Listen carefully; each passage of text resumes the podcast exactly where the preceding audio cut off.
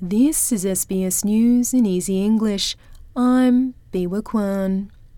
The federal government has brought on a censure motion in Parliament against former Prime Minister Scott Morrison over his decision to secretly appoint himself to five portfolios.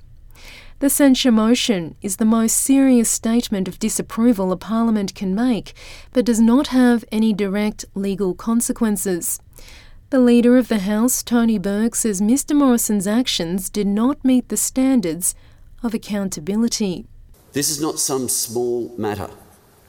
It goes to the absolute core of the principle of responsible government.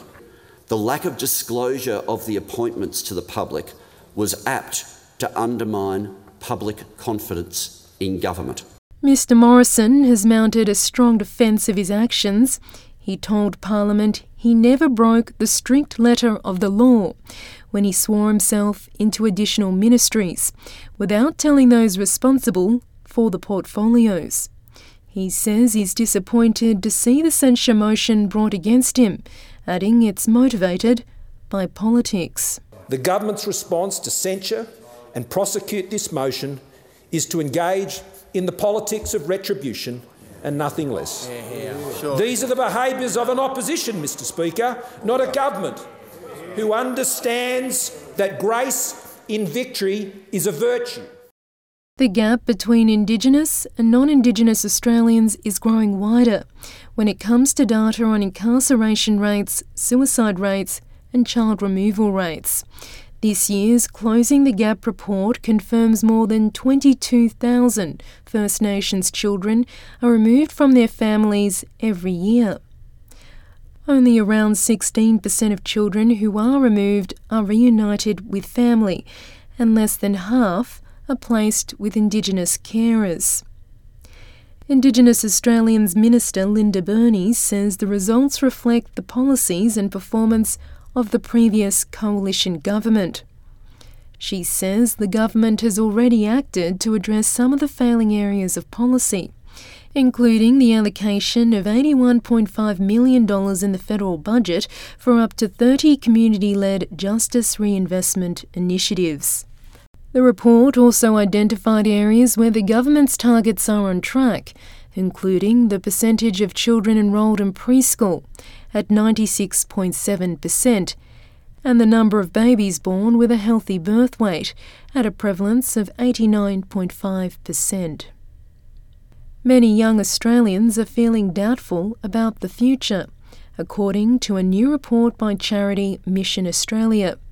Its 21st Youth Survey interviewed 18,000 young people aged between 15 and 19. It found their key concerns were the environment, mental health, and discrimination.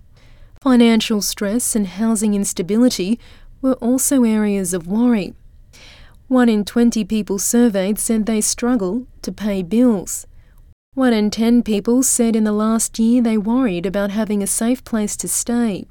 Mission Australia CEO Sharon Callister says she's alarmed by the results. Young people between 15 and 19 should not be having to deal with issues like that in a country like Australia.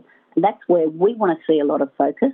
And Mission Australia will use this information also to help us in terms of our service delivery and supports that we can get, as well as having governments and other organisations really paying attention to the information.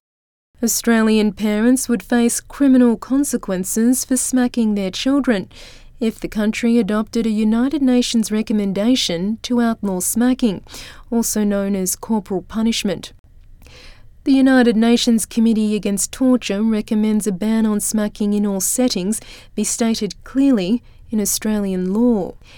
In its report, it says it's concerning corporal punishment remains lawful under the label of so called reasonable chastisement in a range of settings including in houses, public and private schools, daycare settings, and some detention centres. Along with an explicit ban in law, the committee has urged the federal government to strengthen education campaigns on what it called alternative forms of discipline. You've been listening to SBS News in Easy English.